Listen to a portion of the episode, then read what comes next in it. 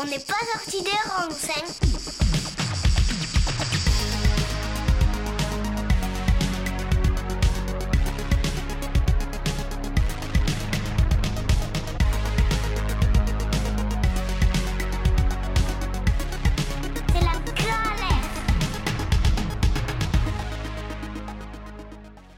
Salut à tous, ravi de vous retrouver pour un nouvel épisode dont n'est pas sorti des ronds sur Radio Alliance Plus et Rage. Aujourd'hui, nous allons parler innovation, l'innovation au service de l'environnement. Bon, quand on dit ça, on pense forcément à pas mal de choses, hein, mais je vais en préciser deux. Moi personnellement, je pense à la géo-ingénierie, hein, qui semble résumer des pratiques visant à modifier la nature, le climat à partir de la technologie, ou bien le concept croissant de ville connectée, l'objectif étant de s'appuyer sur le numérique pour répondre aux besoins des habitants tout en essayant d'optimiser l'usage des ressources. Cela peut se matérialiser dans la gestion de l'énergie avec l'arrivée des smart grids, outils d'optimisation de l'usage de l'énergie que l'on a évoqué dans l'épisode hors série avec Victor et Benjamin. Cela peut aussi se matérialiser également dans la gestion de l'eau, entre autres. Mais il y a bien d'autres manières de mêler technologie numérique et écologie. Pour exemple, je vais dans cette émission accueillir deux jeunes hommes qui veulent mettre à profit le numérique pour répondre aux enjeux environnementaux et climatiques actuels. J'ai donc avec moi Tom Soulet et Gauthier Rubio, les deux fondateurs de l'association Demain Montpellier. Salut tous les deux. Salut. Alors je vous propose pour dissocier un peu les voix de vous présenter un peu chacun avec mes questions classiques. Qui êtes-vous? Que faites-vous? Et pourquoi le faites-vous? Alors moi c'est Gauthier, euh, je suis contrôleur de gestion et je suis aussi euh, cofondateur de l'association Demain Montpellier. Euh, c'est une association qui œuvre en faveur du développement durable local et qui permet euh, aux Montpelliérains d'avoir les moyens de comprendre et d'agir pour la transition écologique de leur métropole. Voilà, et moi je suis Tom Soulet, euh, je suis agriculteur et euh, je suis aussi cofondateur de l'association Demain Montpellier qu'on a créée en 2016. Et le principal projet, si je peux compléter le propos de Gauthier, le principal projet de l'association, c'est de développer donc une plateforme numérique qui prévoit de fédérer l'ensemble des acteurs consciencieux du territoire et avec les citoyens pour euh, favoriser l'implication euh, de tous dans le développement durable. Bon bah écoute, déjà merci à tous les deux de, vous être présentés. Je sais que c'est un exercice qui est assez, qui est assez étonnant et qui est, qui est, nouveau également pour vous deux. là, ce qui est intéressant, c'est nouveau aussi pour moi parce qu'on va faire une émission sur un projet, sur un, sur un projet qui, va, qui est en train de naître et qui mmh. va arriver, qui va bientôt aboutir. Et du coup, c'est extrêmement intéressant parce que c'est aussi un concept un peu, un peu nouveau pour mon émission. Et donc, je suis ravi de vous accueillir.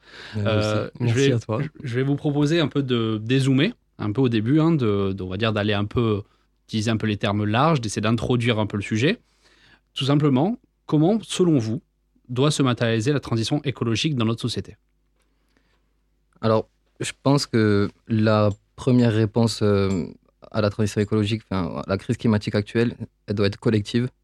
Ça doit être une réponse collective entre tous les professionnels, que ce soit des associations, que ce soit des entreprises, euh, les pouvoirs publics, les citoyens, pour inclure toutes les parties prenantes du développement durable. Et euh, ça pourrait permettre de favoriser la participation citoyenne, donc euh, développer euh, les idées et les solutions qui existent déjà pour la transition écologique, parce que tout existe déjà en fait. D'ailleurs, le dernier rapport du GIEC le dit très bien, toutes, les, solutions sont là. Il faut maintenant les exploiter. et il faut aussi apporter, je pense, des réponses locales pour répondre aux spécificités de chaque territoire.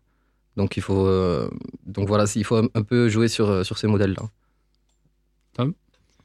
Euh, je, je, compléterai pas son propos parce que je crois qu'il a, tout dit. la transition écologique, effectivement, elle doit se matérialiser et elle, peut se matérialiser seulement grâce au collectif, grâce à l'unité de tous.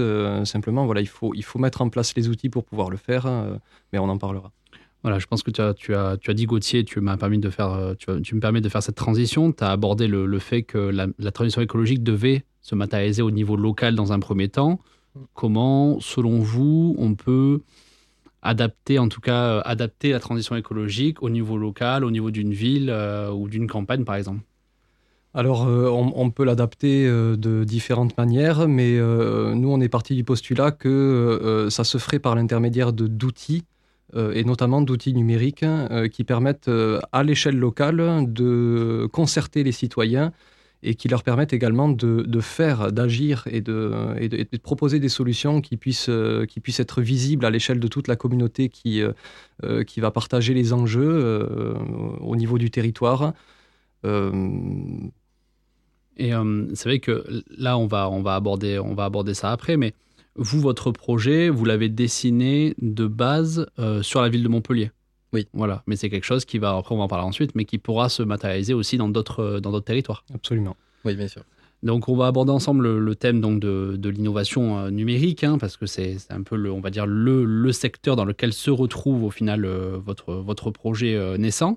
Euh, avant de parler des, des bienfaits que peut avoir l'innovation numérique euh, sur l'environnement ou en, en, en termes d'é- d'écologie, euh, parlons un peu impact. Est-ce que vous, vous avez identifié, euh, voilà, selon vous, est-ce que vous avez vu voilà, des limites euh, des limites environnementales, euh, climatiques, des problématiques qui viennent du numérique?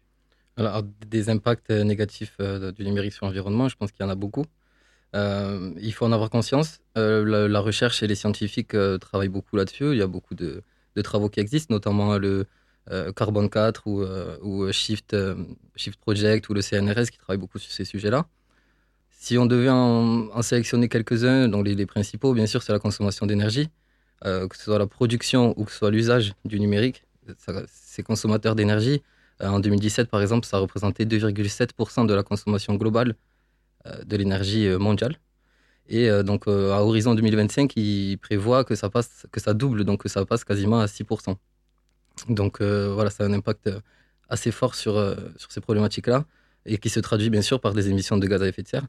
Euh, le numérique, c'est responsable de 3,4% des émissions totales euh, de gaz à effet de serre en 2017. Et ça, c'est pareil, c'est un chiffre qui, va, qui, qui ne fait fait que, grandir, ouais, parce que euh, toute notre société commence à dépendre du numérique, donc, euh, Exactement. donc forcément ça va être, euh, ça va être impactant. Et euh, est-ce que vous avez pu, vous, est-ce que vous avez pu identifier des, des façons de, de d'y remédier en fait à tout ça ou? Alors euh, euh, oui, et je crois que je, je vais quand même compléter euh, sur cette question le propos de Gauthier. Euh, euh, euh, il y a la consommation d'énergie liée à la fois à la production et à l'usage, et puis il y a aussi l'obsolescence, l'obsolescence logicielle et matérielle, Qui est euh, source de déchets.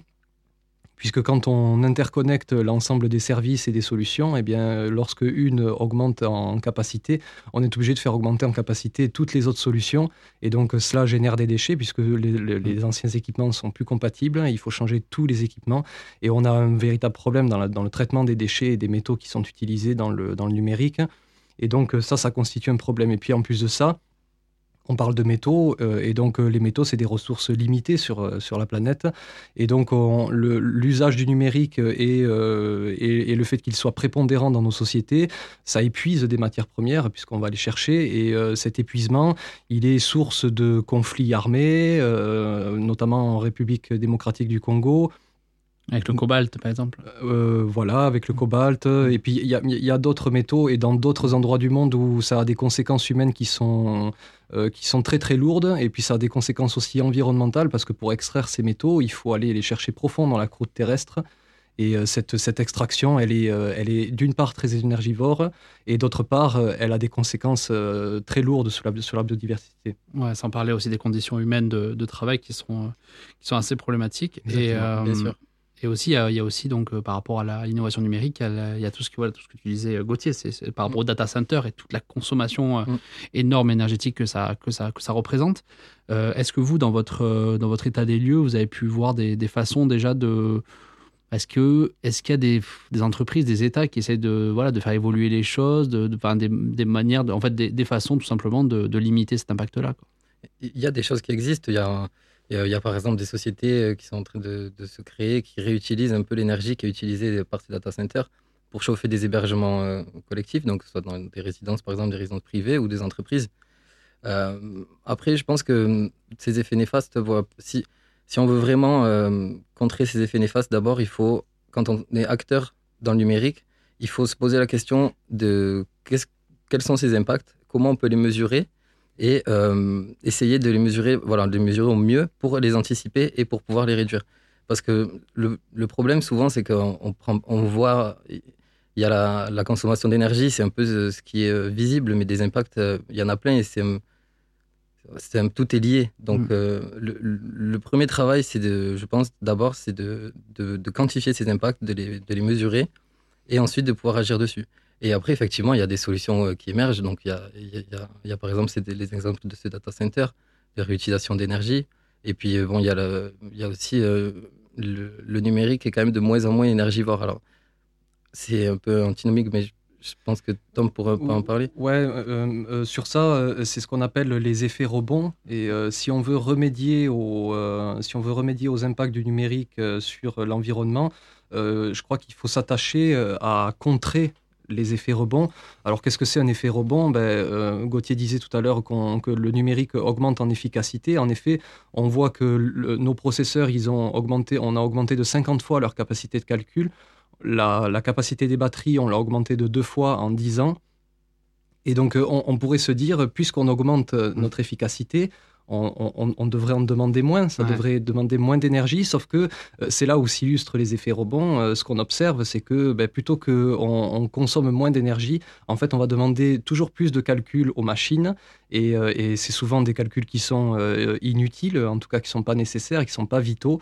Et, euh, cela fait qu'on on, augmente l'efficacité du numérique, mais voilà, au lieu, au lieu, d'être dans la sobriété et de diminuer notre besoin en ressources, eh bien, on augmente nos besoins. Et, voilà, et ça, c'est les effets rebonds. Et si on veut travailler efficacement sur les impacts du numérique, il faut aussi, je crois, travailler sur ces effets rebonds. Mais en fait, c'est exactement ça. C'est-à-dire qu'il y a une. Bah ça, c'est politique et sociétal. Euh, c'est marrant parce que ce, que tu dis là, l'exemple, ça fait écho à, un exemple que j'avais déjà évoqué, qu'on avait déjà évoqué avec euh, des précédents invités. Euh, le cas de la rénovation du bâti en Allemagne, où ils ont rénové en fait tout le bâti en Allemagne, pour faire vraiment des économies d'énergie énormes.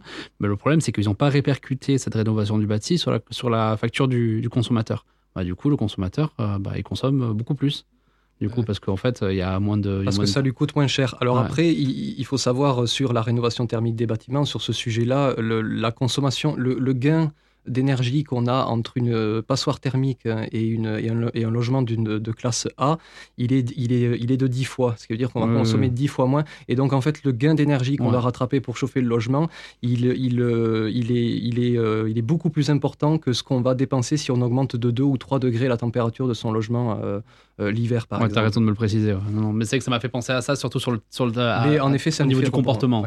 C'est un effet rebond. Mhm. Donc, euh, je vais vous proposer maintenant de partir sur le. Ça va faire un peu une, passerelle pour votre, pour votre projet. Donc, euh, en, quoi donc l'innovation numérique peut être un moyen, donc cette fois, là, on a vu l'impact, mais peut être un moyen en fait de répondre aux enjeux environnementaux et climatiques? Alors, en quoi euh, le, le, le, principal avantage du numérique pour, pour répondre aux enjeux du changement climatique, c'est la modélisation cest veut dire que le numérique permet, euh, grâce à sa puissance de calcul, de modéliser, de mesurer, d'évaluer, de planifier euh, et enfin, euh, au bout de tout ça, d'anticiper tous ces aléas. Et c'est grâce, grâce au numérique notamment qu'on est capable de dire que, que le, rapport du GIEC est, capable de dire qu'on a trois ans pour mmh. trouver des solutions et qu'au-delà de ça, les conséquences, elles seront irrémédiables. Et ensuite, euh, euh, il y a la modélisation et il y a aussi euh, l'optimisation. on en parlait tout à l'heure, mmh. l'optimisation en améliorant l'efficacité de nos processus, notamment dans les domaines de la production, du transport, des bâtiments. Donc effectivement, on peut se retrouver grâce au numérique à avoir des transports qui relient mieux les zones et qui consomment moins, euh, et qui répondent mieux aux attentes, mais aussi des bâtiments qui sont plus ergonomiques, euh, euh, une production qui est mieux planifiée. et tout ça, ça a, des, ça a des impacts qui sont très positifs sur l'environnement. Ah, on, peut aussi, on peut aussi parler de, la dématérialisation quand même, parce que ça permet de limiter aussi les, les, les, déplacements, de limiter la consommation de ressources, que ce soit papier, encre, tout ça. c'est le, par exemple le Carbone 4 qui dit qu'une facture dématérialisée, ça, ça émettra quand même beaucoup moins de, de gaz à effet de serre qu'une facture papier. Alors mmh. après, il y a aussi euh, le penchant négatif qui est de limiter aussi le stockage parce que euh, après on stocke des données, on stocke des données avec des données inutiles. Et, euh, donc voilà, il faut, il faut avoir aussi, on en revient à ce qu'on disait tout à l'heure, voilà, il faut avoir conscience de, des impacts de, bah, tout comme tu dis, c'est qu'il y a le côté, en fait, on dématérialise, mais à la fois, c'est quand même réel, ces données-là. Elles vont avoir, avoir un impact environnemental par l'énergie par qu'elles consomment. Et c'est vrai que moi, qui n'ai pas du tout, par exemple, un rapport assez enfin, proche de, de, du numérique, je suis pas un très gros consommateur, bah, par exemple, je vais pas du tout. Enfin, quand on me dit enlève tes mails, au début, la première chose, je me dis mais pourquoi je vais enlever mes mails? En quoi ça va avoir un, impact? Et du coup, c'est assez intéressant ça, parce que du coup, la, plupart des gens, je pense, ont raisonné comme moi, et du coup, on accumule tous individuellement des, des multitudes, sans parler voilà, des, autres, des autres choses, des multitudes de données euh, complètement inutiles. Bien sûr, qui sont après stockées dans des euh, data centers immenses et qui sont énergivores. Bon, bah, je vous propose à tous les deux de faire une petite pause musique et on se retrouve dans quelques minutes. À de suite. À de suite. Y a les chiffres, les lettres, le yin, le yang, les livres, les théories de Big, de Bang, la peur, l'autre, elle, lui, nous. Y a les prévisions de gel à la mi-août. Y a le paradis, son contraire. Ceux qui respirent et ceux qui pompent l'air. Y a les oui, les non, les pfff, les un, un, je, euh, bon, les chut. Y a les rêves de nos parents, y a tout ce que l'on sait, puis tout ce qui nous arrange. Y a la tête, le cœur, le ventre. Mais y a aussi ce que l'on entre les jambes, y a, y a ce qu'on t'a dit qu'il fallait mieux être, ce que tu peux, ce que tu veux, tous les peut-être. Il y a ces légendes qui se racontent et celles qui se taisent, mais les héros silencieux aussi, ça compte.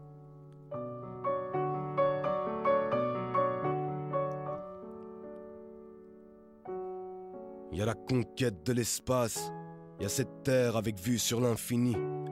Il y a les maîtres et les esclaves, et les chaînes devenues invisibles. Il y a les philosophes en papier qui sur le vent font des théorèmes, d'autres qui agissent, luttent pour ce en quoi ils croient. Ces nouveaux Don Quichotte qui se tapent avec des éoliennes. Il y a les excès de pitié, l'expertise dans les extrêmes tristesses. Il y a les guerres et les bêtes serviles pour qu'ils s'exterminent et n'est qu'un exercice. Il y a les verres à moitié vides et les coupes trop pleines. Celles qui se vident mais tous terre. Ces bouteilles à la dérive qui goûtent l'eau de mer et ces êtres libres qui touchent au ciel.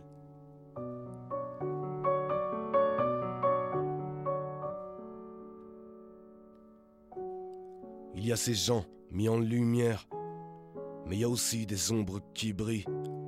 Il y a des silences funèbres, mais il y a aussi des silences qui crient. Il y a ces rois aux couronnes d'épines, il y a ceux aux couronnes diamantées. Mais vu comment le diable se déguise, à toi de me dire, à ton avis, lequel des deux finira l'âme? Y a le temps qui passe, puis qui ralentit.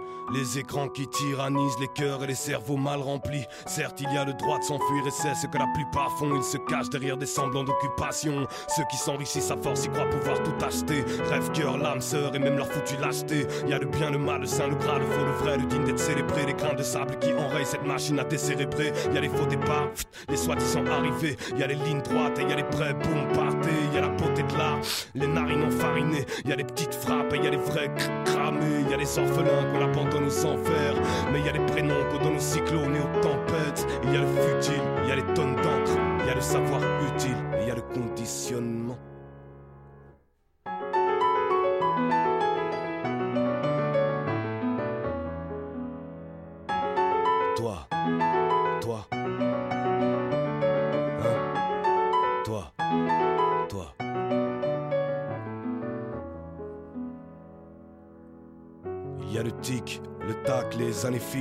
Le soleil qui se lèvera bientôt à l'ouest, paraît-il. Il y a la succession des prophètes. Il y a ceux qui cherchent les signes et ceux qui attendent le coup de baguette magique de la fée clochette. Il y a le règne du rien.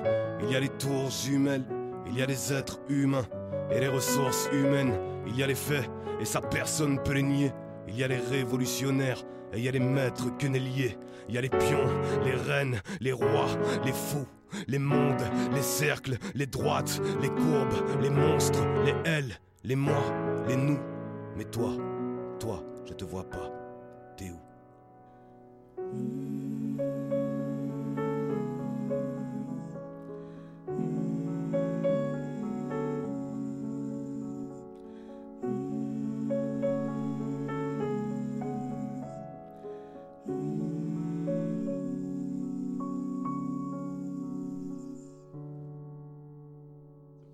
Nous revoilà sur Radio Alliance Plus et avec Tom et Gauthier avec qui on parle du numérique. Euh, donc là, avant de, partir sur, votre projet plus en détail, j'avais une dernière question un peu, générale à, vous, poser qui va permettre de faire une parfaite passerelle pour les autres questions. En quoi le numérique peut-il être le parfait complément à la démocratie locale pour répondre aux enjeux actuels? Alors, euh, le numérique peut être un parfait complément euh, dans le sens où il va permettre euh, d'organiser des concertations massives avec les citoyens en limitant les déplacements de ceux-ci. Parce que on, ce qu'on retrouve en Suisse, par exemple, avec une démocratie qui est très active, qui est plutôt directe par rapport à celle qu'on connaît en France, on, retrouve des, électeurs qui vont à chaque fois aux urnes, qui vont à chaque fois mmh. faire l'exercice de la démocratie physiquement.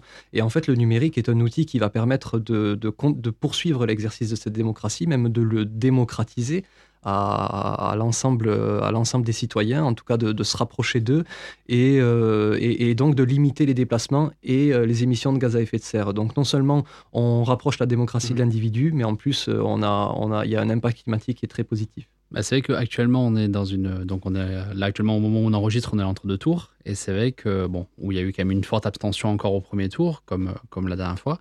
Et c'est vrai que ça se demandait si le numérique euh, pourrait pas apporter une, en vrai, une vraie solution réelle euh, pour lutter contre l'abstention. Probablement, même si euh, il y a toujours la question de la sécurité. Exactement, le hacking.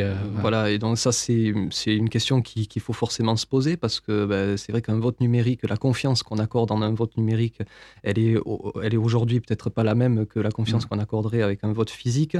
Pour autant, voilà, il y a des technologies comme euh, la blockchain qui permettent de sécuriser en fait les, euh, euh, les, informations et les, et, les, votes et les opérations. Donc, voilà, il existe des technologies et je pense que si vraiment on se penchait sur le sujet, on pourrait atteindre une sécurité optimale dans l'exercice de la démocratie sur les appareils numériques. Bon ben, on passe à, on passe à votre projet. C'est parti. Allez, euh, franchement, ça me fait plaisir de, l'évoquer dans cette émission, je le trouve vraiment super cool. Et du coup, voilà, donc euh, trêve de bavardage. Euh, quel est votre projet? Quelle est votre, votre association? Et je vous laisse développer dessus. Alors, l'association, c'est l'association Demain Montpellier, qui a donc été créée en 2016 et euh, dont l'objectif est de favoriser l'implication des citoyens dans le développement durable. Et pour ça, on va passer par un outil, et c'est le principal projet de l'association. Et c'est un outil numérique, c'est une plateforme numérique locale, collaborative et participative, dans laquelle euh, chacun va pouvoir euh, apporter quelque chose. sur la base d'un code open source très perfectible, donc on va pouvoir faire évoluer chaque année en fonction des besoins et en fonction aussi de la performance de nos équipements. Euh, quoi dire d'autre? On travaille dans cinq domaines. On essaie d'avoir une action qui est très transversale. Ces cinq domaines, le premier, c'est l'agriculture et l'alimentation. Le second, c'est l'énergie et la mobilité. Le troisième, c'est l'économie. Le quatrième, l'éducation. Et le cinquième, enfin, c'est l'habitat et l'urbanisme. Et euh, dans tous ces domaines, on va, on va proposer une liste de fonctionnalités qui devrait permettre euh, d'augmenter l'efficacité des citoyens euh, sur, euh, sur l'ensemble de ces domaines. Donc, parmi lesquels, on va retrouver un réseau social pour faire du lien, une marketplace, un portail des actions participatives, une plateforme de covoisinage, de covoiturage, du, du financement participatif, voilà, etc. En fait, très concrètement, si, si, on se met à la place d'un utilisateur de la mm. plateforme, donc j'arrive sur, sur la plateforme Ficus, je cherche des produits bio et locaux, je vais sur le marketplace. Euh, je, veux comprendre le développement durable de la métropole. Euh, je vais sur le baromètre du développement durable qui utilise en fait les données euh, de l'open data de la métropole de Montpellier. je veux m'investir dans des projets consciencieux ou proposer mes projets. il y a le portail des actions participatives où on peut aussi proposer des campagnes de financement participatif. Donc voilà, c'est une plateforme où on peut retrouver un peu tout ce qui se fait en termes de développement durable. Et en gros, en fait, c'est un peu, ouais, ce serait un peu le réseau social presque de l'environnement. C'est-à-dire que ça mettrait à la fois en relation des, acteurs industriels, économiques de l'environnement, mais à la fois des citoyens. Exactement. Et euh, la particularité euh, de, de, ce projet, euh, en tout cas ce qui fait sa particularité, ce qui est sa colonne vertébrale, c'est le cahier des charges citoyens qui euh, va définir euh, en fait des critères environnementaux, sociaux et économiques. L'ensemble de ces fonctionnalités euh, et l'ensemble des acteurs du réseau vont répondre à un cahier des charges citoyen et je pense c'est important de le rajouter parce que c'est la colonne vertébrale finalement de cette plateforme. Ce cahier des charges citoyen, il va comporter des critères environnementaux, sociaux et économiques auxquels tous les acteurs et toutes les parties prenantes euh, qui, euh, euh, qui sont sur la plateforme vont répondre.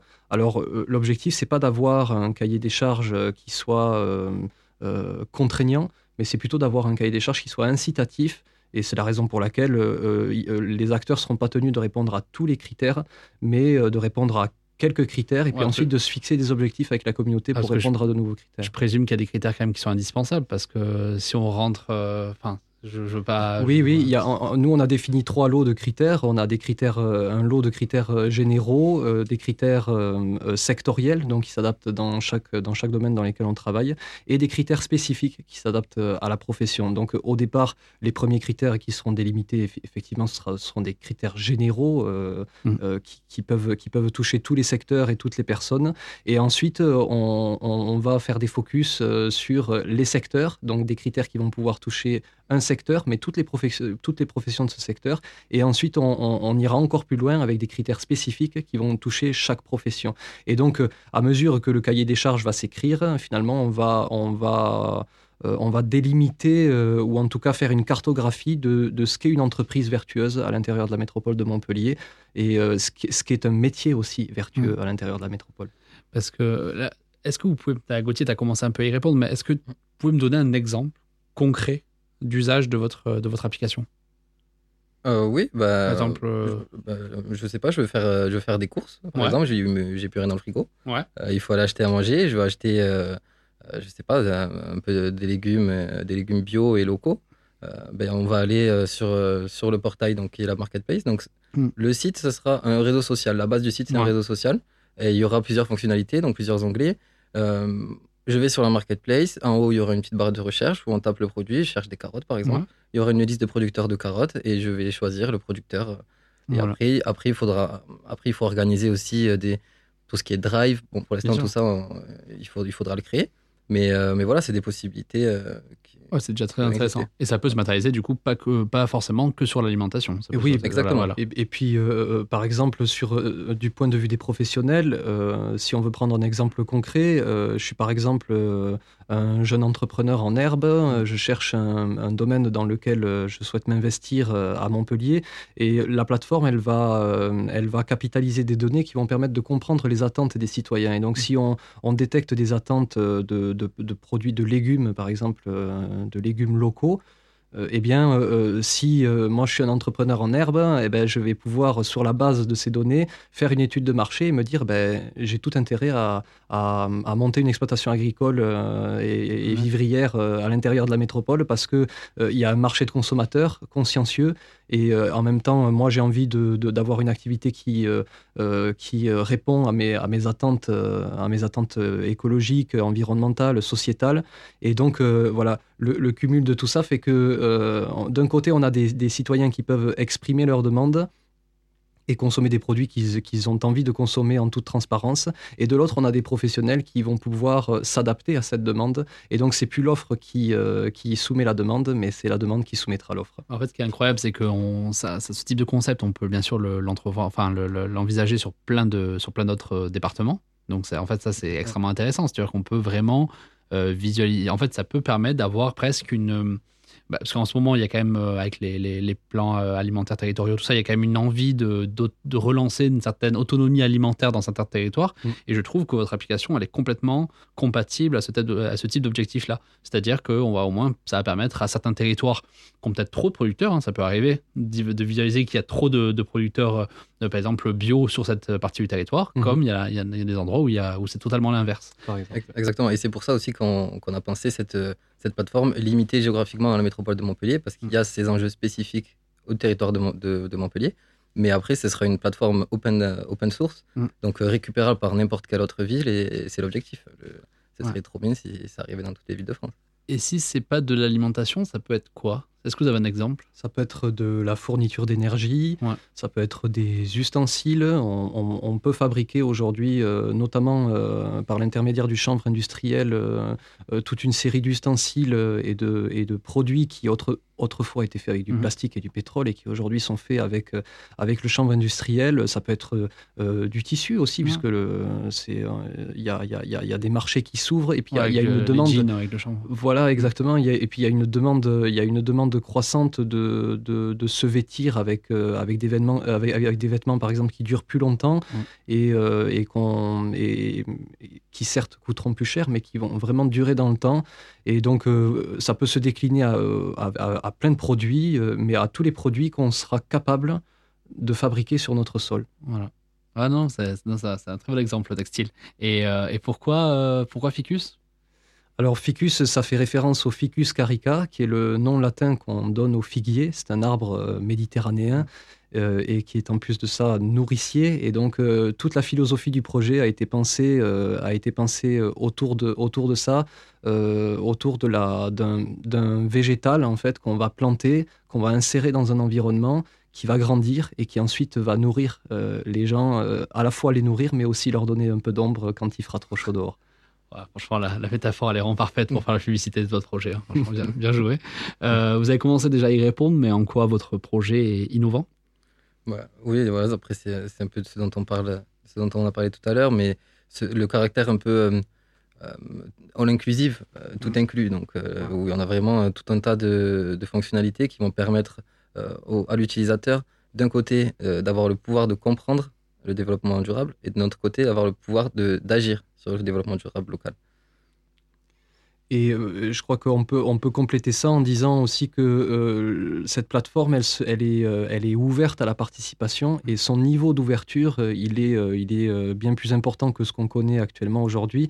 En, en, tout cas, nous, on a, on a identifié trois niveaux de participation. C'est la participation, la collaboration et ensuite la coopération et que, c'est, euh, et que sur la plateforme, on va essayer de, de, de, répondre à, aux contraintes des, des, gens qui veulent, qui veulent participer à ce projet, euh, parce qu'il y en a qui peuvent participer que ponctuellement, d'autres qui vont pouvoir être un peu plus euh, impliqués, et d'autres qui vont avoir envie d'avoir, d'être, d'être très très impliqués. Et à ce moment-là, ces trois niveaux, ça permet de, ça permet de créer des groupes de travail et, des, des, groupes collectifs dans lesquels on, soit on, on maximise l'interdépendance entre les membres, et à ce moment-là, euh, on a des membres très, impliqués qui coopèrent, soit on, privilégie des, euh, des, participations ponctuelles, et à ce moment-là, on est sur le premier degré, la participation.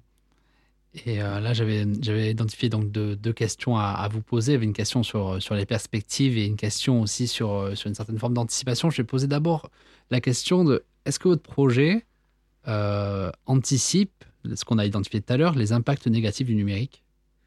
Alors, euh, je pense que nous, d'abord, on va essayer de, s'entourer au mieux. On va s'entourer euh, de chercheurs et d'autres spécialistes pour euh, nous aider dans l'identification de ces impacts négatifs et les mesurer et les limiter au maximum. Et, alors, il y a peut-être quelques actions qu'on peut, qu'on peut, qu'on peut dire. par exemple, d'héberger la plateforme sur un data center qui est relié à un réseau de chaleur de bâtiments collectifs ça peut être intéressant euh, parce que l'hiver, on a besoin de se chauffer mm. euh, et, en même temps, euh, le numérique, nous, on est conscient que ça va consommer de l'énergie, mais si cette énergie, elle peut à la fois servir à, à, faire tourner une plateforme vertueuse qui sert au territoire et en même temps permettre à des gens de se chauffer, à des gens dans le besoin de se chauffer. Voilà, je crois que ça, c'est une, action concrète et qui, et, qui, et qui est motivée aussi par les collectivités publiques, par l'intermédiaire du PCAET, le plan climat air énergie territorial, dont actuellement à Montpellier on fait la révision. Et il y a tout un volet sur les data centers dans les nouveaux quartiers, parce que c'est très difficile à faire dans les anciens quartiers du fait de la, de la complexité du maillage des réseaux. Mais par contre, dans les nouveaux quartiers, tout, tout peut être pensé autour d'un gros data center qui ensuite répartit sa chaleur dans l'ensemble des bâtiments collectifs. Bah, surtout que Montpellier, euh, on va pas se mentir, hein, mais ils sont assez visionnaires sur euh, beaucoup de choses comme ça, sur les écoquartiers. Euh, je sais qu'il y, a des réseaux de chaleur qui sont basés sur la biomasse. je ne sais plus sur quel, peut-être Port-Marianne, je ne sais plus. Oui. Mais c'est assez, assez incroyable quand même. Hein. Oui. Peut-être Gauthier, un dernier mot sur. Oui, bah, on peut aussi penser au, stockage, au stockage des données. On l'a dit, on en a mm. parlé au début de l'émission. Et euh, c'est vrai que c'est quelque chose d'assez énergivore, donc on va essayer de limiter au maximum les données euh, stockées. Euh, on va récolter vraiment les données strictement nécessaires. Bah, c'est que c'est le problème de pas mal de réseaux sociaux. Et voilà. Il y aura pas, sur notre réseau social, il n'y aura pas un fil d'actualité infinissable. On ne veut pas faire un réseau social à scrolling. Vous n'allez pas piquer nos données et les vendre à. Non. Non plus. D'ailleurs, c'est peut-être important de préciser que le, réseau social, ce n'est pas, pas un outil qui permettra euh, euh, de briller, entre guillemets. Ce n'est pas un outil qui euh, renforce l'ego ou la notoriété individuelle, mais c'est plutôt un, outil qui va permettre la rencontre. Et donc, c'est un réseau social qui va se différencier des réseaux sociaux qu'on connaît aujourd'hui. C'est un réseau social qui sera entièrement tourné vers l'événement et vers l'événement euh, dans, le dans le domaine du développement durable et à l'échelle locale. Et donc, on va, on va en fait pousser la rencontre. Et comme on est all inclusive, euh, on peut imaginer, par exemple, sur les réseaux sociaux, d'avoir euh, la plateforme de covoiturage qui vient se marier à ça et sur des événements et de dire, ben voilà, moi j'habite Castries, je veux rejoindre cet événement, il y a des voitures disponibles, je les sélectionne. Et tout ça sur la même plateforme. Et je crois que là, on peut créer véritablement un, écosystème qui, qui sera apte à, à répondre à tous les enjeux climatiques. J'en suis persuadé qu'il y aura, des gens qui vont être très intéressés par ce type de format-là. Euh, en parlant donc, euh, avant de clôturer donc le, sujet, je vais vous laisser quand même. On peut me parler donc des, effets attendus par votre application, des perspectives. Est-ce que vous pouvez me parler un peu tout simplement de la suite et parler aux auditeurs surtout?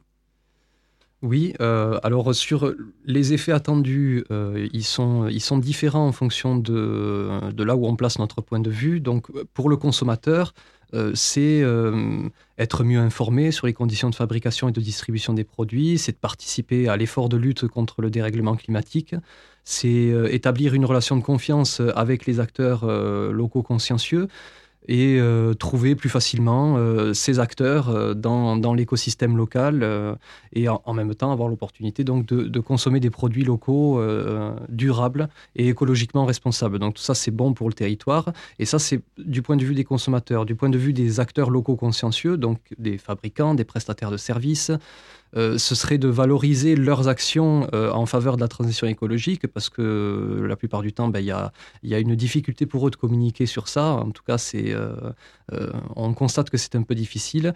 et c'est aussi l'opportunité pour eux d'entretenir des liens resserrés avec leur communauté, de plus avoir seulement des clients ou des prospects, mais d'avoir de, de, véritables amis, finalement, de, des, des, collaborateurs, et donc de coopérer aussi, pas seulement avec les citoyens, mais aussi avec les autres acteurs du réseau de manière à construire des écosystèmes encore plus solides et encore plus pérennes et euh, grâce à la donnée, euh, comme on le disait tout à l'heure, euh, d'identifier les besoins précis des consommateurs.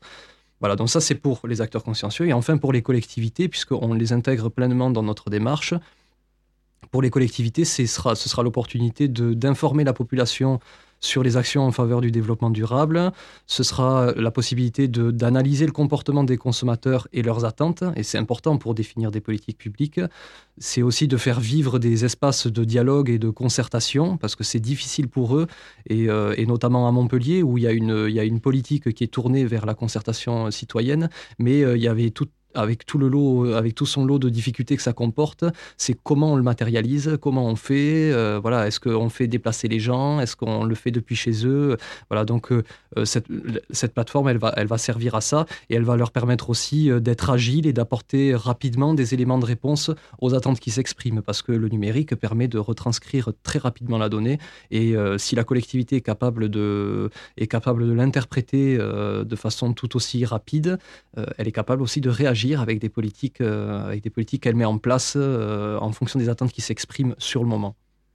Tu nous as aussi parlé de, de perspective. Donc là, si on, voit ça un peu plus euh, à long terme, donc le, caractère, on en a parlé tout à l'heure, mais le, code de la plateforme sera en open source, donc réutilisable dans n'importe quelle ville. donc, un de nos objectifs, ce serait qu'il y ait demain Toulouse, demain Nîmes, demain Lyon, euh, et pourquoi pas après créer une fédération qui rallie un peu euh, toutes ces associations euh, locales.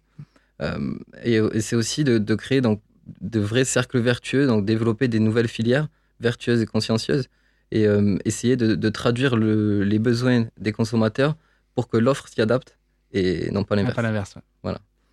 Et après, si on parle un peu de, des objectifs à court terme, donc on a une liste de soutien sur notre site internet qui est www.demain-montpellier.org, euh, qui est signable. Donc, si vous voulez euh, soutenir le projet, ah, je, pas hésiter, les auditeurs. je vous encourage à y, aller.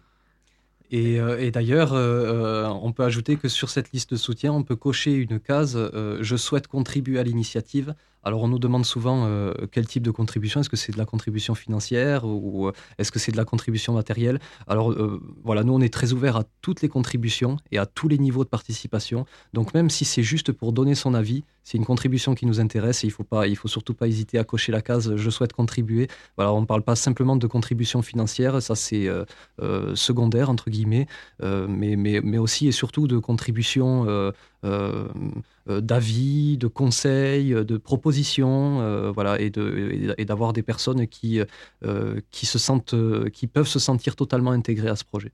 Et si, si, vous si vous cochez la case, de toute façon, on vous recontactera et on discutera ensemble de voir comment vous voulez vous impliquer dans le, dans le projet. Sur une échelle de 1 à 10, si on part du principe que 10, c'est votre projet, ça y est, il aboutit, on en est où là? Euh, abouti, c'est-à-dire il existe ou abouti, il est pensé? Non, il, il, existe. Il existe. Euh, moi, je, dirais, je dirais qu'on est à 4. Euh, parce que à 5, on va dire que le projet Ficus, en fait, c'est pas seulement, c'est pas seulement une plateforme numérique, mais mm. c'est aussi la façon dont on l'a fait. Et c'est cette, culture de la collaboration, de la participation et de la coopération. Et, euh, finalement, ça, ça, comme dans le milieu vivant, euh, comme quand on plante un arbre, avant de planter un arbre, on se soucie surtout de la fertilité du substrat dans lequel on va le planter. Et donc ça, moi, je, crois, je pense qu'en tant qu'agriculteur, je pense que c'est la moitié du travail. Et c'est même des fois, on s'aperçoit que la fertilité des sols, elle, est, euh, elle correspond à 80, 80% de, de, de, la de leur capacité à restituer une récolte. Et donc, finalement, euh, on, en est à 4 parce qu'on a, on a commencé à bien fertiliser et on a tellement bien fertilisé qu'aujourd'hui, on peut en parler euh, sur une radio. Et donc, je crois qu'on a beaucoup avancé. Il y a beaucoup de monde autour de nous, euh, notamment des citoyens, des adhérents, des professionnels, les collectivités également, la métropole de Montpellier, la ville de Montpellier. Donc on, est à 4 et on, on s'apprête à aller à 5 et puis ensuite avec tout le monde. On, va passer de 5 à 10. Mais euh, voilà, dans le cercle limité dans lequel on est aujourd'hui, euh, je crois qu'on a atteint notre limite de, nous, ce qu'on peut produire dans, dans, ce cercle-là, à, huis clos, entre guillemets, mmh. euh, même si ce n'est pas tout à fait le cas. on a atteint la limite et maintenant, il, faut qu'on le développe avec les gens parce que sinon, on, va implanter une graine dans un sol qui finalement est artificiel ou, ou entre guillemets mort. Hmm. Et euh, ce c'est pas du tout l'objectif. Donc euh, là, vraiment, tout, tout, le travail de fertilisation, on a commencé à le faire. Et il faut que le vivant arrive et s'empare de cette graine et, que ça pousse. Quoi. Et le sol euh, donc correspond aux citoyens, à la collective, aux collectivités, au territoire, au territoire voilà, et tous les acteurs qui, qui vont avec. Et, et donc au, final, ça va. Là, là, ce qui reste à faire vraiment en, tout, en résumant très très brièvement hein, la chose, c'est en gros, trouver les moyens de développer la chose et ensuite de développer ensemble la chose. Exactement. Exactement. Bon ben, écoutez, on fait une petite pause musique et on se retrouve pour les questions personnelles? Ça marche. À la de suite.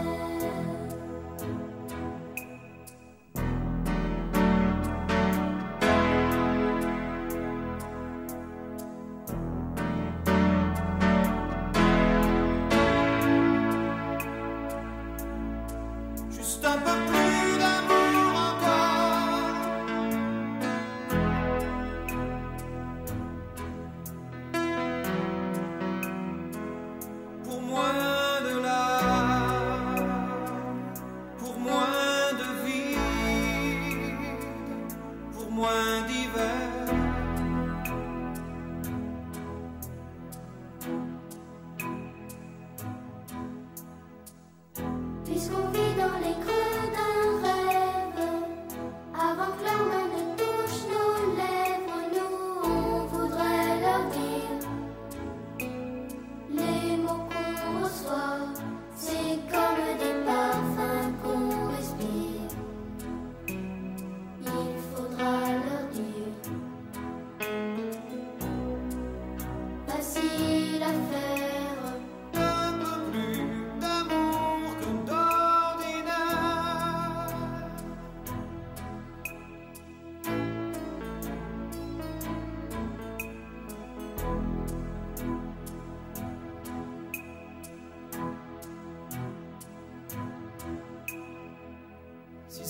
qu'il y a des gens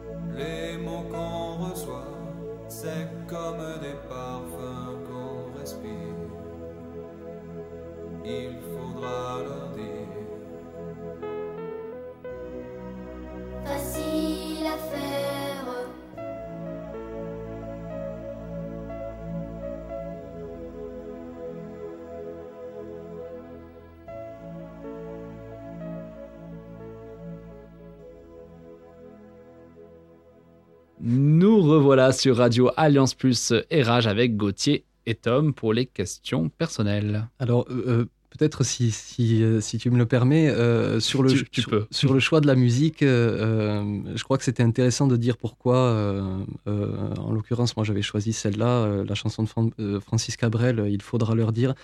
Euh, il faudra leur dire que les mots qu'on reçoit, c'est comme des parfums qu'on respire, et c'est des enfants qui le chantent.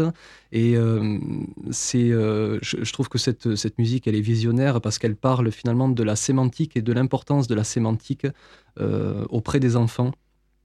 Aujourd'hui, on est dans un environnement dans lequel euh, euh, la sémantique, elle est surtout tournée autour de la peur, de l'angoisse, euh, avec le, changement climatique. on, lutte contre. voilà, on, est vraiment dans des sémantiques où on est déjà perdant en fait d'avance.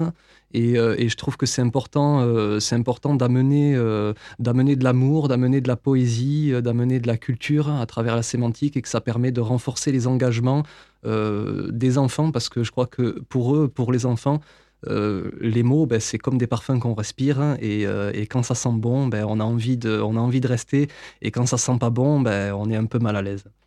C'est vrai que euh, dans les médias, euh, au niveau de la sémantique, euh, tu as bien raison que je ne Oui. sais pas si ça fonctionne très bien d'avoir un discours alarmant et alarmiste. Il y a- ça a certainement son utilité, mais Ouais. je pense qu'il y a aussi quand même le besoin, de, le besoin de, de remettre un peu de vocabulaire positif dans tous ces enjeux, parce que on a l'impression finalement que le changement climatique c'est une contrainte, alors que finalement c'est une véritable opportunité pour changer nos modèles et pour aller ve- vers des modèles qui sont euh, complètement vertueux, dans lesquels on est en symbiose entre euh, la nature, euh, l'homme, la faune, la flore, et tout ça c'est c'est enviable. Bon, bah, tu as commencé déjà à anticiper ma première question. Comment vous vous sentez, vous, psychologiquement, face aux enjeux climatiques et environnementaux? Alors, euh, moi, je me sens euh, inquiet. Alors, on parlait de sémantique, euh, c'est vrai que l'inquiétude, c'est pas très positif. Pour autant, euh, euh, cette inquiétude, ch- chez moi en tout cas, euh, elle n'est pas source d'inertie. Souvent, on dit que la peur, euh, la peur ça, nous, ça nous plonge dans l'inertie. Euh, moi, c'est le contraire. Cette inquiétude, elle me pousse et elle me détermine chaque jour à en faire un peu plus. Et donc, euh, je crois qu'il y a à la fois, à la fois de l'inquiétude, mais qu'elle est un moteur pour, pour, me, pour me passionner pour ce sujet-là. Et toi, Gauthier? Euh, Il y a plusieurs sentiments. Il y a de l'anxiété, forcément. Euh, mais il y a aussi beaucoup d'enthousiasme parce que, comme l'a dit euh, Tom, il y a tout à refaire. Quoi. Il, y a, il y a- il y a plein, il y a plein de choses à faire. euh, Et puis, on- on- grâce à, à ce projet qu'on porte aujourd'hui, on rencontre des gens euh, des, des- qui ont des initiatives, qui, enfin, qui on rencontre des gens euh, formidables, quoi, qui sont très inspirants et qui, et voilà, qui, nous, qui nous aident à nous investir, à nous engager chaque jour. Est-ce que vous avez des habitudes écolo tous les deux? Euh, oui, heureusement, et euh, parmi lesquels, euh, moi me concernant dans les déplacements quotidiens, par exemple, j'évite au maximum d'utiliser un, véhicule thermique, je privilégie le transport en commun, et puis sur la consommation, j'essaie d'être sobre et de consommer vraiment ce qui est nécessaire, ce qui est vital, et que tout le reste, finalement, moi j'ai une guitare à la maison et et quand j'ai besoin de me divertir, euh, je fais de la guitare. Je voilà, je vais pas, vais pas consommer à droite, à gauche euh, ou des objets connectés ou tout ça qui qui consomment de l'énergie. Euh, voilà, je préfère euh, investir mon énergie dans la création et dans la créativité. Ouais, moi, j'essaie de, de, réfléchir. euh, ch- chaque, chaque, chaque consommation, j'essaie de, de réfléchir à l'impact sur l'environnement que ça pourrait avoir. Essayer de le limiter au maximum. J'essaie de, voilà, de consommer le moins possible, euh, ou en tout cas de- d'essayer de, consommer euh, vertueusement. Donc, je mange quasiment plus de viande, euh, ce, ce genre de choses. Euh, j'essaie de ramasser les déchets. Quand je fais des randonnées, quand je suis sur la plage, je ramasse tout ce que je Ah, tout Ça, ce c'est une bonne trouve. initiative. Il y a Pas mal de potes à moi qui le font et c'est que c'est. On n'y pense pas hein, Eh oui, moment, mais, mais c'est ça- c'est déjà beaucoup de faire ça. Alors que c'est, ça, ça demande pas beaucoup d'efforts. Est-ce que vous avez une œuvre à conseiller? Euh, oui, euh, les rapports du GIEC. Ah, c'est une belle œuvre. Alors, Ah, euh, c'est intéressant. c'est c'est très costaud à lire et, et- et heureusement il y, a des, euh, il y a des citoyens très engagés, euh, notamment les citoyens pour le climat, qui, ont, qui ont fait de la, vulga- la- la- de la vulgarisation pardon, euh, en, en découpant en fait les rapports en plusieurs résumés thématiques et ça permet euh, finalement de, de- de mieux comprendre euh, le- le- le- notre impact sur l'environnement et, et parce qu'on le comprend mieux, on est mieux à même d'agir. Et donc, euh, je crois que c'est vraiment une, une lecture à faire, même si, euh, euh, même si elle est effrayante. Ouais, surtout que hum, je trouve que c'est accessible pour, pour beaucoup de gens parce qu'il y a énormément de, de, hum, de documents de vulgarisation qui ont été faits par rapport au rapport du GIEC. Donc, euh, moi, souvent, je l'ai cité plusieurs fois dans mon émission, mais Bon Pote, tu dois connaître ou vous connaissez peut-être. hein. Bien sûr. Bon Pote, franchement, sur, sur son site, euh, il a fait, des, il a fait des, des- enfin, plusieurs pages euh, en Exactement. vulgarisant le rapport du GIEC et je trouve que c'est vraiment accessible pour tout le monde. Donc, euh, Ouais. franchement, j'invite euh, tous les auditeurs de le faire. Et toi, Gauthier, une, une œuvre? Ah bah, pour faire suite euh, au rapport du GIEC, je vais dire euh, comment, comment tout peut s'effondrer de Pablo Servigne. Ouais. Donc, Euh, qui, euh, qui parle aussi de ces sujets-là, mais qui souligne surtout euh, la nécessité de l'entraide pour euh, créer des modèles résilients. Et euh, bah, je trouve que c'est c'est une vision intéressante. Est-ce que vous avez une personnalité publique qui vous inspire? Alors, euh, j'ai pas de personnalité publique euh, qui m'inspire parce que c'est pas la personnalité qui va m'inspirer, mais c'est plutôt l'œuvre Mm. euh, de la personnalité. Et euh, donc, si on devait choisir une personnalité, moi, je choisirais celle de Cyril Dion parce qu'elle a inspiré l'association Demain Montpellier et le projet Ficus grâce au documentaire Demain, voilà, le film Demain qui, est- qui, est- qui, en 2015, moi, a ouvert une porte que je n'ai jamais refermée. Moi, des personnalités qui m'inspirent, il y en a plein, euh, mais c'est pas des personnalités publiques. Euh, je- toutes les personnes qui se battent pour leurs convictions, je trouve ça hyper inspirant. En fait, ça donne envie euh, de, se- de- de faire pareil, quoi. Sur quels médias vous vous informez en général? Euh, alors, euh, des médias, aujourd'hui, il y en a beaucoup. Euh, Ils sont très, Ouais. très nombreux. Voilà, donc, euh, moi, c'est vrai que j'ai pas de médias, euh, j'ai pas de médias de préférence. J'aime me nourrir de tous les points de vue et même ceux qui sont contradictoires aux miens. Parce que ça permet euh, de comprendre déjà, de comprendre la société euh, à, travers, euh, à travers tous ces points de vue, et aussi de trouver des arguments pour pouvoir convaincre, parce que quand on, quand on s'affranchit, comme c'est le cas sur les réseaux sociaux, dans des microcosmes dans lesquels tout le monde est d'accord et tout le monde partage la même vision, eh ben, je crois que ça nous empêche de, de- voir la diversité de toute la société et ça nous empêche également de trouver des arguments pour convaincre toute cette diversité. Toi, Gauthier Ouais, bien sûr, moi je suis d'accord avec ce que dit Tom, mais c'est nécessaire de, de varier ses sources euh, en termes de- d'information. Mais euh, moi, moi j'essaye de privilégier les médias indépendants, donc euh, on, peut citer Bon Pote, comme tu as dit tout Mhm. à l'heure, ou Reporter par exemple. Ouais, on porte un très bon média ouais, de, pour, pour l'environnement. Ouais. Et enfin, donc la, la dernière question, ma question favorite.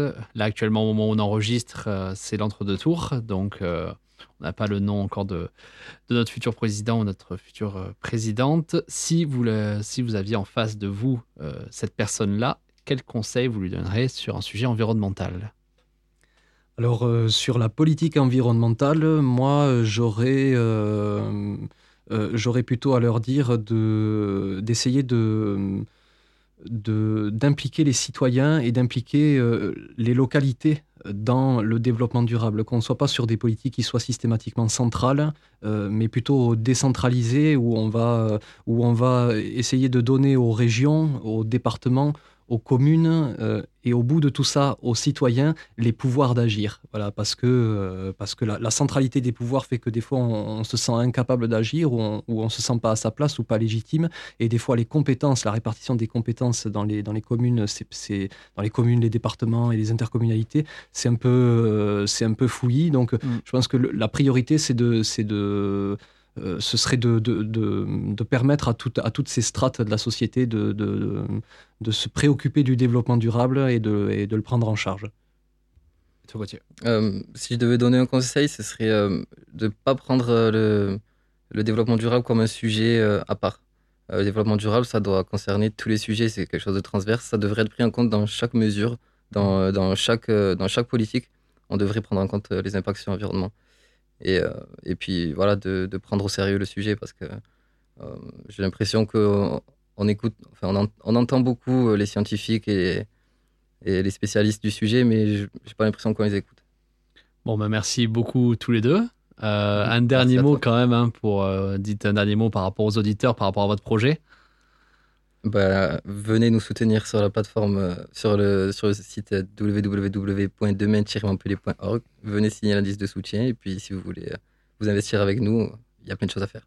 Voilà, et que vous soyez d'ailleurs de Montpellier ou d'ailleurs, euh, toutes, euh, toutes les âmes sont les bienvenues parce que, ben, encore une fois, c'est un projet qui est collectif et que même si on habite Paris euh, ou même si on habite dans un pays étranger, eh ben, on, a, on a sans doute quelque chose à apporter sur un territoire et ce territoire aura d'autres choses à apporter à d'autres territoires et voilà, par effet volumique, je pense qu'on y arrivera. Voilà, le message est passé auprès des auditeurs. Merci beaucoup à tous les deux pour ce, pour ce bel épisode. hein. J'espère vraiment que, que votre projet va aboutir. Euh, C'est un bel exemple que le numérique peut être un allié de poids dans notre combat écologique. Donc à bientôt. Merci. Merci, à bientôt. Et nous, on se dit à très vite pour un nouvel épisode d'OPSR sur Radio Alliance Plus et Rage. On n'est pas sorti des ronces, mais on peut toujours essayer. Allez, bye